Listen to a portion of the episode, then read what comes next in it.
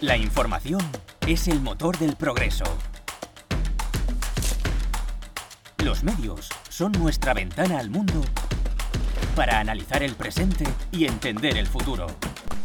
Los sectores más relevantes de la actualidad en un espacio de debate y opinión. Bienvenidos a la tertulia de ITNIC. Bienvenidos todos a una nueva tertulia de ITNIC. Hoy somos muy poca gente, curiosamente, físicamente aquí. Online no lo sé porque no he entrado. ¿Tú has entrado? Eh, dos personas. tres ahora, tres. Hostia, muy bien. Bueno, va a quedar en petit comité. Bueno, pues aquí estamos todas las semanas. Eh, como sabéis, dedicamos media hora a hablar de la actualidad o la actualidad que nosotros vemos. Em, luego media hora a hablar de 0 a 1, cómo, cómo vamos o cómo ir de 0 a un millón de euros. Y luego a veces tenemos pitches, eh, esta semana no, pero queremos volver a empezar eh, la sección de pitches, ¿vale? Hoy, hoy todavía no. Vale, también deciros como novedad importante que hemos pasado a la posición número 92 de Podcast de España. Que eso es muy bestia, ¿eh? Lo estoy diciendo. O sea, hablando de fricadas, de startups, hemos superado a, superado a yo qué sé, Iker Jiménez, eh, Federico Jiménez Los Santos, que están ahí compitiendo. La cúspide del podcast en español, ¿no? es lo que está inmediatamente después. Es bastante, bastante curioso. Pero bueno, oye, temas de hoy. Yo no sé si tenéis temas, pero yo, eh, yo tengo unos cuantos. Me he apuntado hoy. Primer tema que me he apuntado hoy.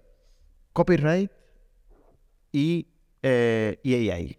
¿no? Están habiendo demandas a punta pala y, y parece ser que van a venir muchas más desde las demandas a mm, GitHub Copilot, de desarrolladores que están diciendo que le están copiando el código, artistas que están eh, demandando a, Stable AI, Stability AI, em, y ahora Getty Imágenes, que ha denunciado también a Stable Diffusion.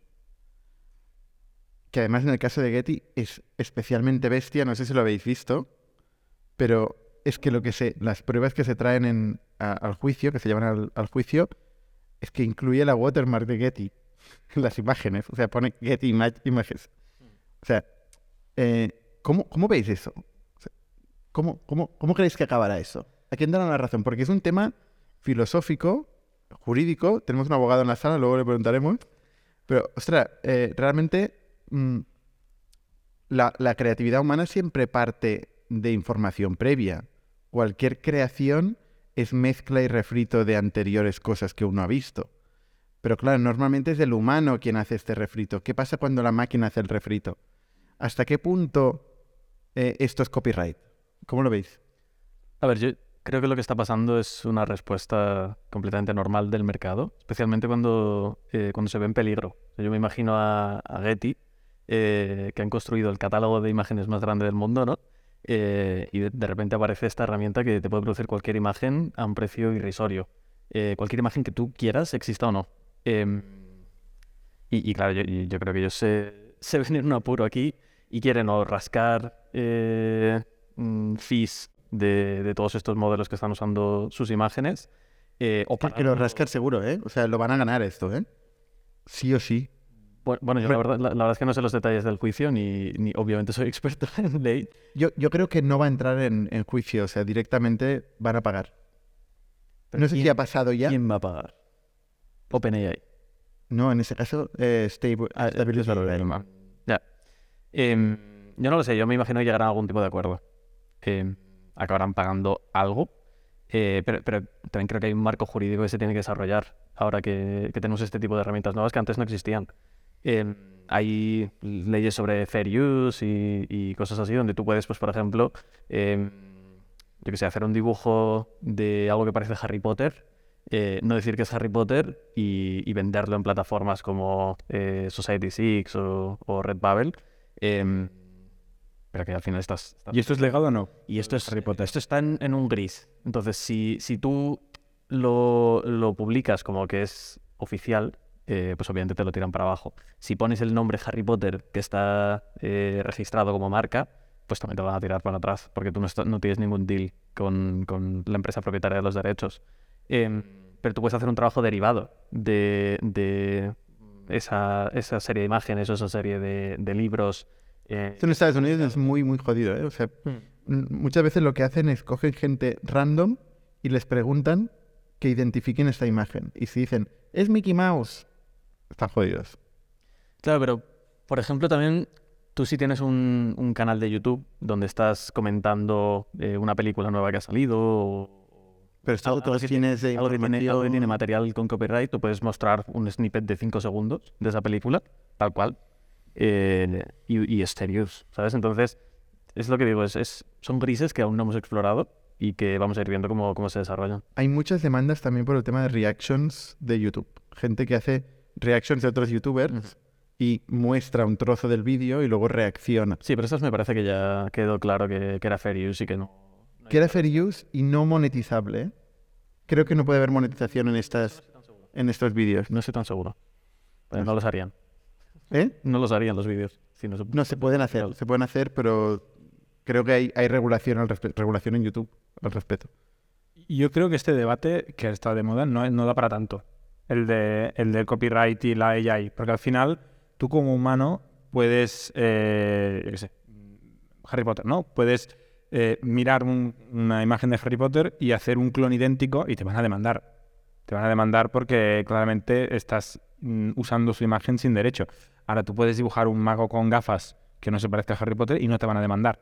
O sea, al final este problema ya existe ahora. ¿Qué pasa? Que la máquina lo hace muy rápido y muy bien y muchas veces, pero pasará lo mismo. Si tú eh, observas y aprendes con contenido de copyright que nadie te ha prohibido leértelo, porque está disponible en Internet, yo no creo que haya ningún problema. Lo que habrá seguramente es un algoritmo más bueno todavía de, de- de definir si eso está copiado o no. Igual que hay algoritmos que definen si una obra es, eh, o sea, si los deberes de la universidad eh, están copiados de Internet, esto existe, ¿no? Herramientas que validen si eso te lo has copiado o no te lo has copiado. Y de hecho ahora ya hay herramientas anti-OpenAI. Por ejemplo, Google, el otro día estaba leyendo un informe de unos, un- unos tíos que hacen SEO, una gente que hace SEO, que es Search uh, Engine Optimization, y que hicieron varias webs completamente automatizando generación de blogs sobre un tema con ChatGPT o con GPT de OpenAI, eh, los indexaban, empezaban a ganar en tráfico, empezaron a recibir, a recibir visitas y de repente, ¡boom!, cero tráfico. Porque Google detecta que eso está generado por una AI, o sea, tiene una anti-AI adentro y lo mismo pasará con el arte. Habrá detectores de, de- de copia y estas plataformas tendrán que decir, oye, cuidado que nuestra AI no se copie demasiado. Que se inspire, sí. Por ejemplo, estilo Harry Potter, no hay ningún problema. Harry Potter es un problema. Entonces eh, lo tendrán que acabar de tunear. Yo creo que ahora nos llevaremos algunos sustos y lo acabarán de tunear para que la AI no copie, solo se inspire. Yo, yo creo que OpenAI ya tiene... Y creo que ya lo han pensado esto y lo han intentado. O sea, tiene pero- sistemas anti, antiplagio eh, embebidos dentro de estos modelos, hasta donde yo sé.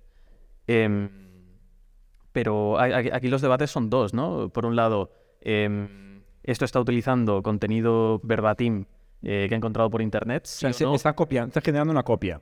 Correcto. Eso no se puede. No se Ya está claro. Creo que estamos Eso ya lo sabíamos, que no se podía. Sin copiar y pegar y, es igual de, de feo. Em, El caso más claro es la Wikipedia, ¿eh? O sea, está utilizando la Wikipedia masivamente, que es, un, es potencialmente un problema por los términos y condiciones de Wikipedia. ¿Sí? Yo creo que sí. Sí, bueno, ahí o citan, o sea, si lo usan textualmente tienen que citar la fuente igual que hace Google. O sea, Google le permitimos que muestre nuestro contenido mientras nos cite. Cuando Google intenta mostrar tu contenido y no citarte, la gente se le echa encima, ¿no? Pues eh, ahí le pasará lo mismo. O citas la fuente textual o te inspiras de muchas fuentes y, y usas la tuya. Claro, pero es que la pregunta es dónde está la línea entre... Yo he empezado a utilizar eh, estas cuatro fuentes que me he encontrado y las he mezclado de cierta forma y he producido un texto nuevo, pero basado en, solamente en esa información, pero es que esto es lo que hace ya un humano. Entonces, es que es, es un debate filosófico, no, no, no es fácil. Es filosófico, bueno, como, el, de- el derecho en sí, supongo que, que- que va de eso, ¿no? De, de establecer el bien y el mal, la ética, la moralidad, ¿no? Em, Claro, pero no creo, no creo que estas plataformas se libren de pagar eh, algún tipo de derecho a los productores de contenido. Al No, final se claro lo están que no. utilizando para que llegar a acuerdos que Wikipedia, tendrán que llegar a acuerdos, igual que, que Internet ha llegado a un acuerdo con los buscadores, ¿no? Al final tenemos el, eh, maneras de prohibirle a los buscadores que nos indexen. Y de hecho la gente le pide al buscador, indexame, porque quiero que mi contenido sea accesible a la gente. Pues ahora mm, tendrá que haber un acuerdo de Internet, de Wikipedia, de, de galería, de Getty, por ejemplo, con, con los indexadores de las AIs. Ahora mismo no hay ningún acuerdo, es zona gris, eh, o sea, mm, potenciales eh, demandas y tal. Se generará un acuerdo. Y ya está, la gente dirá, lo mío no te dejo indexarlo. Lo, Y- lo- y- lo que está claro, que respetarlo. lo que está claro es que les van a, los van a limitar. La música, tú antes lo que decías, es muy que una persona copie varias cosas y se inspire, no pasa nada, que lo haga masivamente una máquina, empieza a ser un problema. Lo mismo en la música. Correcto. Que tú compartas una música, pues no pasa nada, que lo hagas masivamente es un problema. Pero si es un problema sin ser negocio, si encima tú cobras por esto, este contenido, no hay duda. El tema es cómo se va a regular. Eso con la música ya pasa. Yo no puedo eh, copiar la canción de Star Wars con el ukelele y subirla a Spotify. Yo no puedo. Pues ahí está, está patentada, está protegida por los derechos de autor. Entonces, me, bueno, puedo hacerlo, pero me pueden crujir. Entonces, eso ya existe ahora de juzgar. ¿Te has inspirado o lo has copiado? Alguien lo juzga, es lo que decías tú antes, ¿no? Le preguntan a, a un panel arbitrario de ¿esta música es la misma que la de Star Wars? ¿Sí o no? ¿Este mago con gafas es Harry Potter o es solo un mago con gafas? Y ahí hay un criterio humano, que yo creo que este criterio seguramente se va a digitalizar y se va a automatizar más con un algoritmo que tenga un, una AI, ¿no? con una AI que decida esto es plagio, esto no es plagio y será más eficiente al final. Y yo, yo soy optimista con la tecnología y creo que este problema a corto plazo acabará siendo una solución mejor a medio plazo, que es que utilizaremos la AI no para plagiar, sino para decidir lo que es plagio y lo que no es plagio. Yo me aventuro a, a pronosticar que se va a regular el dataset. O sea, tú puedes utilizar X datasets y tienes que pagar por el uso de un dataset. Sí, pero igual que Internet, ¿no? y tú podrás decidir estar indexado o no estar indexado, como lo hacemos con los buscadores, ¿no? con el robots TXT. eh, tú decides lo que está indexado y lo que no está indexado, pues lo mismo. De hecho, entiendo yo que estos AIs seguramente respeten el robots TXT, hayan hecho como una asunción de que son como una especie de buscador, de un indexador de buscador, y si alguien pone no, eh, no sé cómo se llama, no index, ¿no? En su, en su HTML, pues digan, "Eh, pues esto lo ignoro. Me lo he encontrado por internet, pero lo ignoro. Bueno, pero esto nunca se ha llegado a regular. Los scrappers han sido siempre un vacío legal y siguen Bueno, se regula con, con curiosamente a día de denuncias, hoy. ¿no? Se regula con denuncias. Se Porque genera los scrappers en Estados Unidos creo que los han legalizado finalmente. O sea, creo que es Es una que es práctica. muy legal. difícil ilegalizar. Luego, si tú esto lo almacenas y lo muestras y lo vendes, es otra cosa. Pero acceder eh, robóticamente al contenido, ¿cómo puede ser ilegal? Como los bancos ha sido también. Los bancos han impedido que robots accedan a las cuentas bancarias, pero si el propio usuario da el usuario y contraseña a un robot, ¿cómo lo vas a limitar, no? A ver, yo, mi, mi opinión personal aquí es un poco similar a la que se hace para regular eh, aplicaciones que, que se utilizan encima de videojuegos. Eh, que esto es un clásico, ¿no? Porque al final la línea esta es una zona eh, bastante... Pero para gris. hacer trampas, quieres decir. Claro, es que la, la- la zona gris es esta. Yo tengo un helper que pongo, que es un overlay encima de mi videojuego, eh, Que apunta. que me, que me ayuda a tomar decisiones. Pero eh, este helper está recibiendo exactamente la misma información que yo como humano podría recibir. Eh, por ejemplo, en un juego de cartas me puede ir apuntando todas las jugadas. Correcto. Y eso es algo que yo puedo hacer en un papel. O calcular la probabilidad de que salga otro 7 de corazones. O sea, Correcto. Porque tú lo apuntas en un papel. haces una estadística, unos cálculos y ya y, está. y Sí, listo. sí. Es legal. Entonces yo, mi, mi opinión personal... Legal es. Pasa es que no es fair play. O sea, yo creo que ahí no se trata de es ilegal jugar al Counter-Strike con un, con un bot que te apunta, pero coño, es menos divertido. si Bueno, todo- pues que precisamente un bot que te apunta no, es, no entra dentro de este marco, porque no, no, o sea, está alterando una skill tuya, pero no, no está automatizando algo que es una está automatizando mover el ratón. Sí, pe- pero, pero entiéndeme, no, no es eh, como apuntarte las cartas que han ido saliendo. Yo creo que Lo sí que visto esto dentro Al final es, Pero es- no de apuntar nada a las No, cartas. no es lo mismo y de hecho esto es ilegal. Esto, esto no es ilegal. Esto es hacer que el juego sea eh, eh, al mismo nivel para todos. Te pongo el ejemplo porque estos overlays, precisamente, sí que están permitidos por las eh, distribuidoras de videojuegos, eh, pero los cheats, eh, como el apuntar en el Counter-Strike, esto no está permitido. Entonces ahí la, la línea está muy clara. Si es algo que un humano puede hacer eh, por su cuenta, es ok.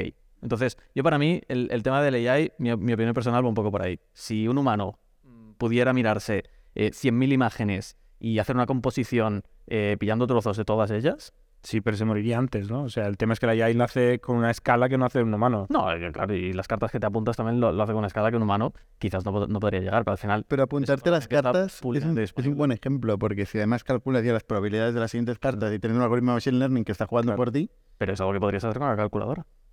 Hombre, todo puedes hacerlo. Claro, es que la calculadora es el, es el Es chip. un No, no, contra. Precisamente no, porque el mover el ratón y apuntar a un sitio... no Bueno, o sea, que no juegues contra César que hace trampas. Esta es, esta es mi conclusión. Bueno, veremos cómo, cómo acaba el Relacionado con esto, de hecho, eh, he leído que OpenAI está trabajando en mecanismos de detección de contenido producido por ellos mismos, que tiene todo el sentido. te, te ofrecen la API para generar contenido y la API para detectar descubrir. contenido generado. claro. Eh, y parece ser que lo van a hacer con una especie de watermarking, donde el texto producido va a tener como eh, clues eh, que, que puede descifrar el, el algoritmo este de, de OpenAI para detectar que ha sido producido por ellos o, o no. Y, y ya estaba leyendo la gente, un vídeo YouTube el otro día que, que explicaba cómo alterar suficientemente el output de OpenAI, de ChatGPT, Ujú. para romper el watermark. Pero claro, nunca lo sé. Si lo haces a escala, se te va a colar, seguramente, ¿no? Es curioso porque las demandas, como son muy early todavía y, y- y el mundo del derecho todavía no entiende eso, hablan de que se han almacenado imágenes o partes de imágenes, cuando no es verdad. O sea, al final todo es matemáticas. Son, son patrones matemáticos. Entonces, igual por eso pierdes la demanda, pero la siguiente la van a ganar.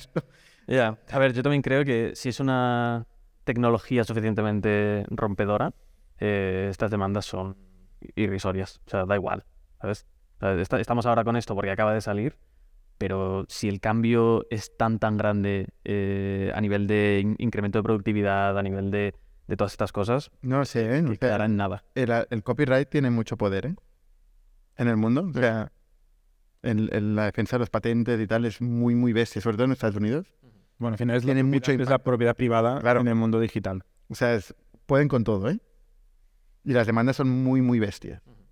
O sea que veremos. veremos, veremos. Hablando de OpenAI, hace dos días se anunció que Microsoft ya ha lanzado eh, el- la gama de productos en, en Azure, en su plataforma cloud, para utilizar eh, lo que ellos mismos han dicho que ya utilizan para GitHub Copilot, que es para que la gente pueda construir encima de las APIs de OpenAI directamente en el cloud de Azure. O sea, sin usar la API de OpenAI pública, sino con tu propio deployment, con tu propio gasto de, de cálculo, etcétera, ¿no? Eh, tiene sentido, era evidente. También han anunciado lo que ya sabíamos todos, que lo iban a ofrecer en diferentes productos de Microsoft. Lo que todavía no han dicho, pero también es evidente, es que lo usarán en Bing.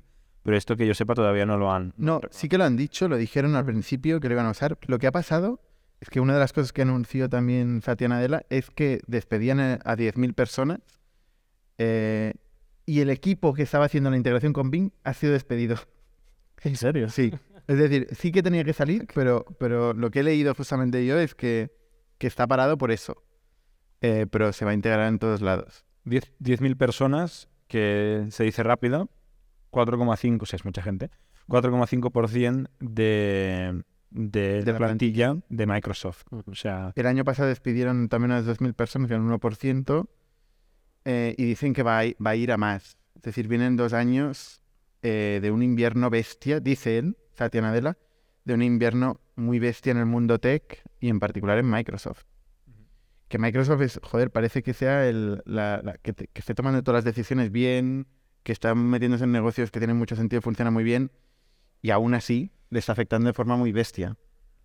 Bueno, pero también es una forma, o sea, es, es una forma que ellos tienen de limpiar eh, un poco la plantilla, de gente que quizás no necesitan tanto, gente que quizás no está eh, sobre cierta línea de, de skill, em, sin que tenga un impacto muy bestia en eh, pues, su precio en bolsa, No, al revés, al revés. su PR. ahora está bien visto recordar. Por ahí, O sea, sí. es, es lo que digo, que es- están aprovechando ahora quizás. Sí, totalmente. que es que eh, les vaya mal o que sea una, o el resultado de malas decisiones, sino que precisamente igual es una buena decisión porque, ¿sabes? Aprovechan todo el barullo para... pues, Pero sí que han desacelerado, ¿eh? O sea, eh, estoy leyendo que Microsoft creció un 11% el último, el último trimestre de 2022, que es el crecimiento más lento que habían tenido en cinco años. O sea, no solo están aprovechando el buen momento para hacerse más eficientes, sino que realmente eh, están creciendo menos de lo que estaban creciendo en los últimos cinco años.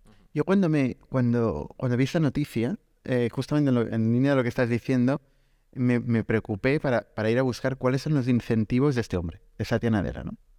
Y resulta que tú miras los incentivos, él cobra 56 millones de, de euros, ¿vale? Eh, de los cuales 2,5 son cash, es raro, porque normalmente estos, estos CEOs cobran un dólar en cash. Todo lo demás, 48, no sé cuánto, eh, son, es stock. Y dentro de este stock eh, eh, está mm, dividido entre varios KPIs, pero el 96% de este stock es performance-based. Es decir, este hombre tiene un incentivo muy bestia a mejorar el bottom line.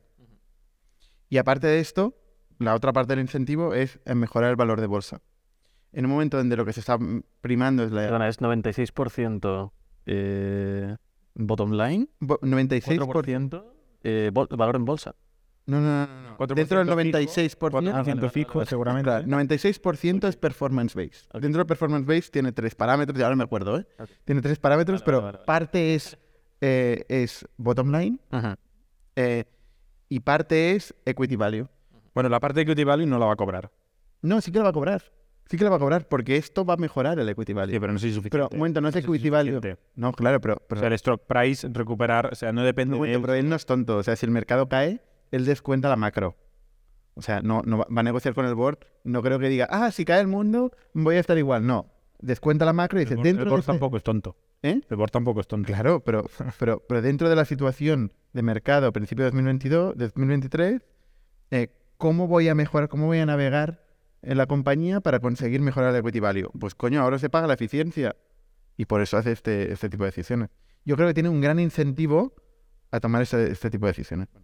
Hoy, O sea, es evidente, ¿no? Que un director general tiene un incentivo. bueno, no es evidente cuáles son los incentivos de un director general, ¿eh? Y es muy interesante. Es muy interesante porque tiene un impacto brutal. ¿Por qué crees que no es evidente? Porque, porque no, no todo el mundo tiene ese tipo de compensación. Hay gente que tiene simplemente, de hecho, la mayoría, por lo que, por lo que me he leído, eh, en compensación, la mayoría tienen equity value, punto. Pero es que el equity que, que está recibiendo este hombre está en base a los resultados de la compañía, una serie de indicadores de performance. Pero que si no sube el equity value vale- valen nada si estás... Bueno, claro, además está el equity value. Por eso digo que en general todos los CEOs y ejecutivos de grandes compañías cotizadas solo ganan mucho dinero cuando sube el valor del stock. Porque independientemente de- del objetivo del bonus que tenga, como has dicho tú antes, muchos cobran un dólar, algunos cobran 300 mil dólares, 500 mil dólares, que es mucho dinero, pero es poco por el, por el impacto que tienen estas empresas, pero es que luego les dan 10 millones de dólares o 5, los que sean, en stock, pero en stock options a precio de mercado de hoy. Significa No. que tienen que subir de mercado. No, no, no, no, esta parte es la que no. O sea, no es al precio de mercado de hoy. Hay un, hay un, hay un diferencial, que esto es la compensación. Si fuera a precio de mercado de hoy, sería cero la compensación. No sería compensación. Antes hablamos de, un, de una compañía en concreto que estábamos discutiendo y es a precio de mercado de hoy. HubSpot. HubSpot concretamente. Cuenta el caso de HubSpot, que tú lo estás diciendo. Bueno, HubSpot es una compañía que nos gusta mucho a nosotros eh, porque es una de las pocas empresas eh, software as a service cotizadas que facturan mucho, facturan un, un billón y pico al año de ARR, eh, facturación anual, anual recurrente, vendiendo a pequeñas empresas. Porque los Salesforce y los Snowflakes y estas compañías conocidas que cotizan mucho venden grandes deals a grandes empresas. Y HubSpot, su ticket medio son 10.000 dólares al año. Que es muy poco, realmente. poco. Es que las otras son muchos cientos de miles y esta es 10.000. O sea, está cerca de donde se mueve Factorial, con lo cual pues nos gusta mirarla. Y, pues me leí todo el 10K, que es el, informe anual que hace eh, una compañía cotizada en la bolsa en Estados Unidos, y luego el, proxy vote, que es eh, donde se toman, o sea, la carta que se pone para votar en las votaciones del Consejo de Administración, donde se incluye la compensación de los consejeros delegados, la compensación de CFO, la compensación del General Counsel, y precisamente HubSpot el año pasado cambió de CEO. Pasó de ser eh, Brian Halligan, que era uno de los fundadores, a ser, eh, no me acuerdo del nombre, eh, una mujer que antes era la Chief Commercial Officer, que ahora es la CEO. Entonces se hablaba mucho de la compensación de CEO y de cómo cobraba y tal. Eh, como, como cosa curiosa, esa mujer cuando era Chief Commercial Officer cobraba eh, cuatro o cinco eh, Millones. cientos de miles de dólares, o sea, 500 mil dólares al año, más o menos, más Ah. un, en, en cash, ¿vale? Fijo más variable, más, eh, todo esto es público, las empresas cotizadas esto lo tienen que, que publicar, más eh, 3 o 4 millones, creo, eh, de stock, y eran stock options a, a, a fair market value en el momento de, de la entrega con una permanencia, etcétera. Y cuando pasó a ser CEO, se bajó el sueldo como los dos fundadores a un dólar, como Steve Jobs famosamente siempre decía que cobraba un dólar, pero luego obviamente cobraba algo más en stock, eh, y le subieron el, el paquete de compensación a unos 8 millones de dólares en, en stock-based compensation, pero que no gana nada si el stock no sube o baja. O sea, está muy incentivada que el stock suba, al final. O sea, no sé si para bien o para mal, pero los, los chief executives y los boards en general eh, de empresas cotizadas tienen una responsabilidad fiduciaria para el shareholder, para, para el inversor. Eso está pensado para defender al minoritario que está en su casa y tal, para que no hagan tejes manejes y se queden ellos el cash, sino que realmente tengan que hacer subir el precio del stock, que es lo que en general defiende la mayoría de, personas afectadas por esto, ¿no? que son empleados, entorno y shareholders. Típicamente, antes eran empleados y shareholders, ahora desde el SG es empleados, entorno y shareholders. Eh, entonces, bueno, como curiosidad, pues eh, es divertido leer algún 10K, alguno de estos informes de, empresas cotizadas, aprenden muchas cosas. Una cosa que me ha sorprendido mucho de HubSpot, por ejemplo, que es una empresa que se considera buena, que crece, que, tiene un producto muy competitivo, eh, que le ha pegado un mordisco interesante a Salesforce, que es el gran monstruo del SaaS, es lo poco eficientes que son en go-to-market. Nosotros hablamos mucho de payback period aquí en esta tertulia, ¿no? Y siempre decimos 12 meses, 12 meses, ¿no? O sea, y a mí me parece, hostia, aguantar 12 meses, invertir hoy 5.000 euros para captar un cliente y esperarte un año haber facturado 5.000 euros, pues me parece eh, mucho aguante. Pues que aquí estamos hablando de años de payback period. O sea, gasta, eh, creo que eran 200 millones de dólares en un quarter en sales and marketing y en un año entero había crecido solo 100 millones la, facturación de ese quarter. O sea que eh, es, varios años de, payback que está invirtiendo HubSpot en su crecimiento. Y esta es una de las buenas. De hecho, lo hablamos hace poco, Salesforce tenía un payback period de, de casi 100, ¿no? De entre 60 y 100 meses. O sea, más de 5 años de, de payback period. HubSpot en cierto momento inventó el modelo de inbound, de contenido, está muy bien, salen los libros. A la práctica, cuando quisieron seguir creciendo el, el, negocio, tuvieron que pasar a invertir mucho, mucho en paid. Y luego, cuando superaron la barrera de los 3, 4, 5 mil euros de, de annual contract value, empezaron a fichar a gente, a mucha, mucha gente. Eh, yo creo que esta gente es lo que está encareciendo mucho. Y sobre todo ahora que no es un periodo de crecimiento, se la están comiendo.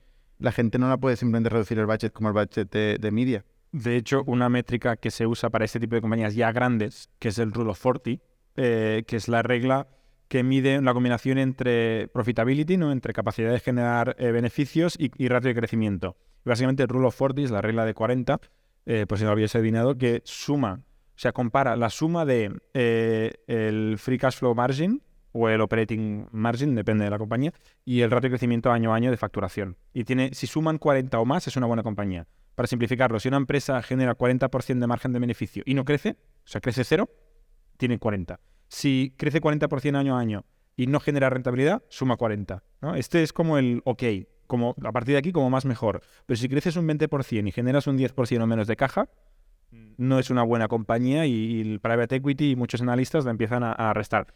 Estoy mirando HubSpot ahora mismo, free cash flow margin del 13,3%, revenue growth rate 30,9%, o sea, un 43 en la regla de 40, o sea que justita, justita. Eh, no, no es. Eso una... es ahora, ¿eh? Hace un, un, par de años palmaba pasta. Eh, sí. Adobe, 10% de crecimiento, 41% de free cash flow margin, o sea, 10 puntos por encima. Vale. Está un poquito mejor. Pero es que espérate eh, que hay.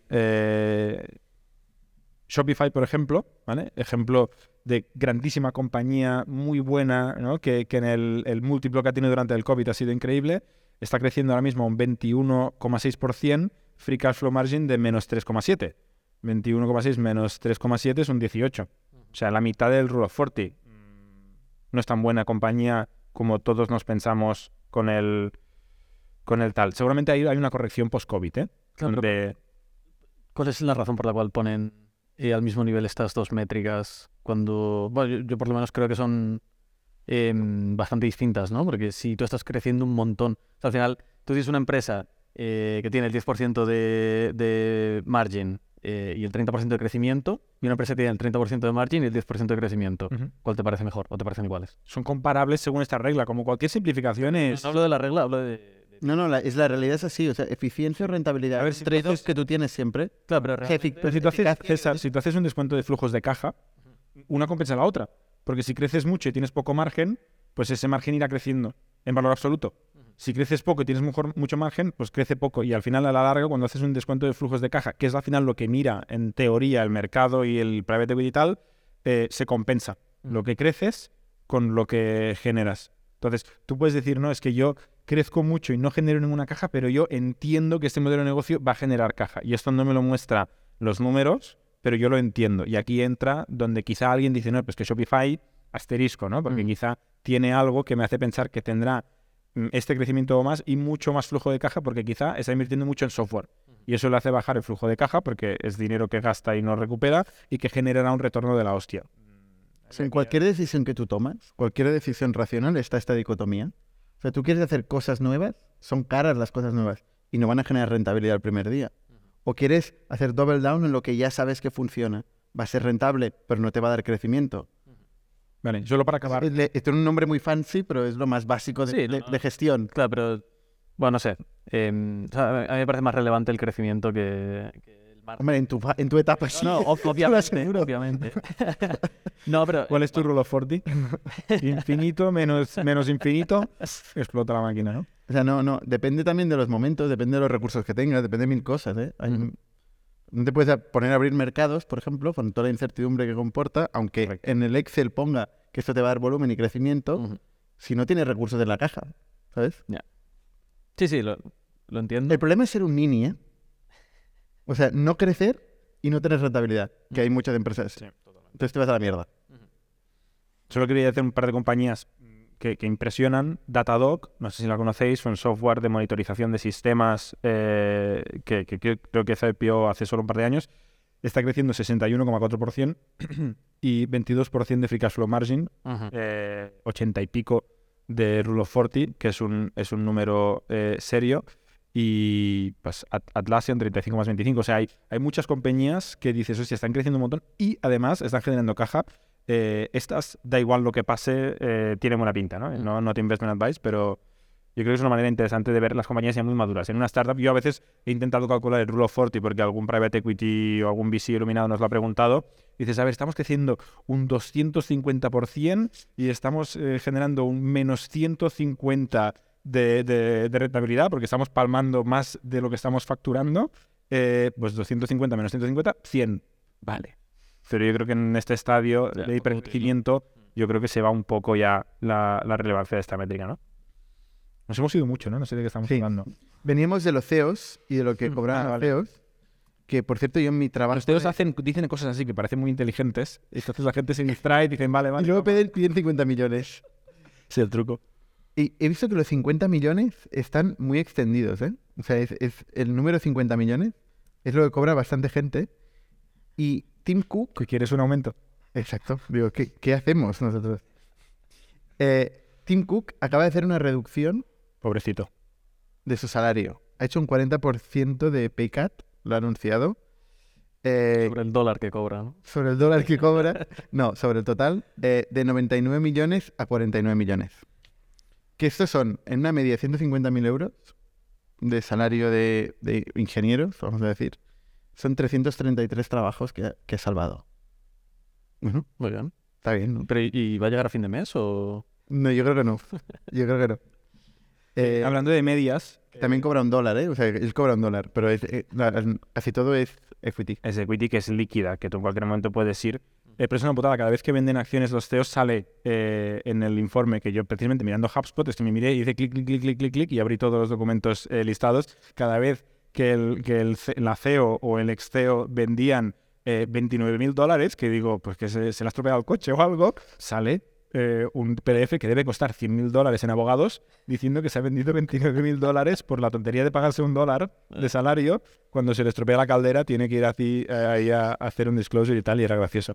Y ahí también, solo para acabar el tema de compensación, que me parecía interesante, ponía benchmarks, ¿no? De por qué el salario de estos, creo que eran 8 o 9 millones de dólares de la nueva CEO, eh, era razonable y, y hacían un análisis diciendo el median salary, ¿no? La compensación mediana, o sea, si coges eh, el top 50 y el bottom 50 y miras desde el medio, cobraba, creo que eran 160 mil dólares al año en HubSpot y, y decían que era 40 veces esto, o algo así, no sé, no me acuerdo.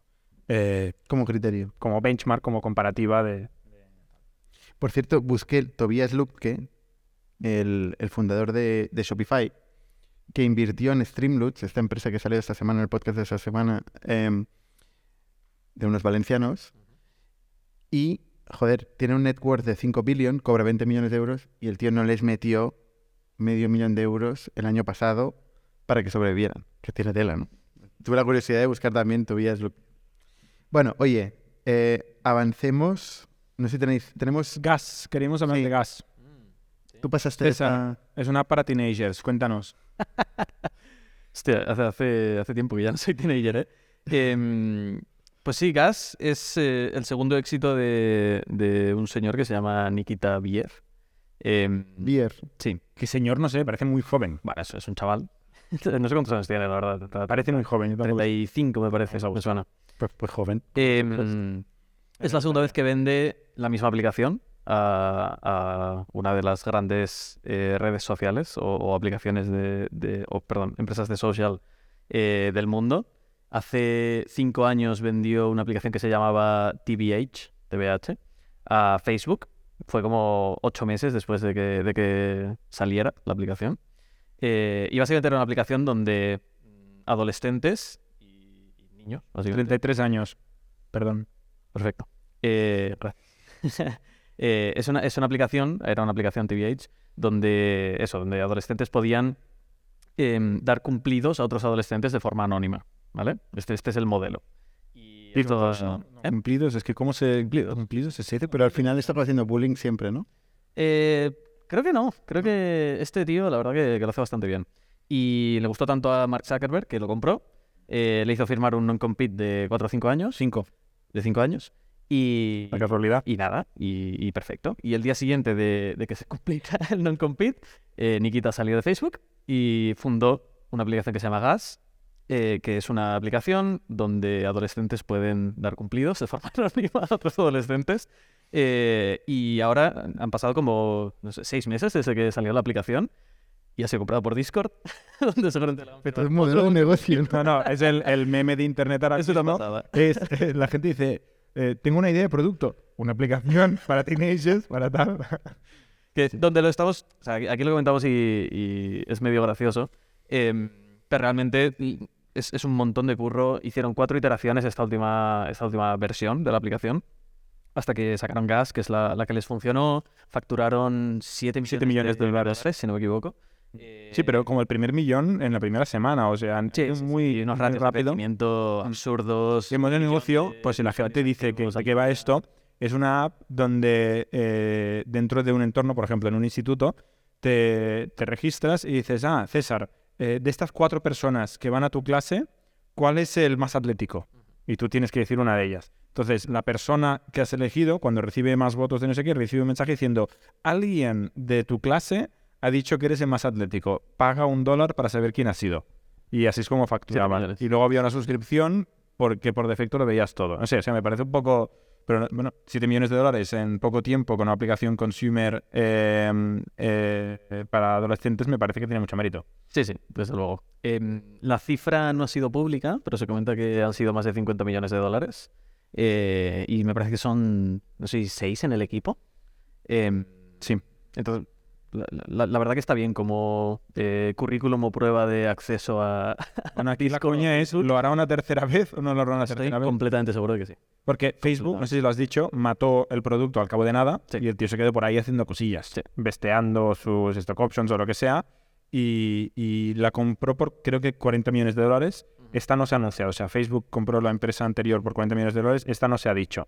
Eh, estaba leyendo un set en Twitter donde la gente estaba ahí como haciendo hipótesis y tal, y estaban entre 20 y 100, que es un rango muy alto, pero tampoco puede ser mucho más, porque es que no ha dado tiempo de construir más valor, pero bueno, no, no está mal.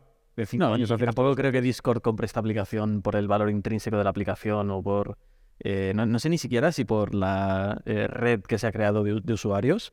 Em, yo creo que es más por el un talento del millón, un millón de DAOs, ¿no? Creo haber leído. Sí. Un millón de daily active users. Que está, es una pasada. Es una pasada. Sí, sí. O sea, este tío además lo hizo bastante building in public, ¿no? O sea, como hablaba el otro día Carmen Madraza aquí, poniendo en Twitter pues los experimentos que hacían de A/B testing, de usabilidad, del proceso de Sé que em- empezó a ser muy transparente con esto después de que saliera la aplicación, porque antes era todo súper secreto. O sea, el tío sí que decía que estaba construyendo una aplicación eh, social, Sí. pero no, no había contado absolutamente nada. Hace mucho tiempo. Yo escuché un podcast donde él estaba como co-host durante un tiempo, que se fue del podcast porque decía, tengo trabajo, estoy haciendo una aplicación, y, No y- como nosotros. no como nosotros. Estamos aquí cada semana. Y, y- y nunca decía de qué iba. Hasta que lo dijo, lo lanzó y de repente explotó. Y lo vendió. Caso curioso. Somos un ecosistema de startups tech de Barcelona, creadores de Camalún, Kipu y Factorial, entre otras. Ofrecemos más de 5.000 metros cuadrados de coworking a startups y organizamos eventos diarios para discutir negocio y tecnología hasta la saciedad. Desde ITNIC Fund invertimos en equipos con capacidad de construir grandes productos y negocios. ¡Te esperamos!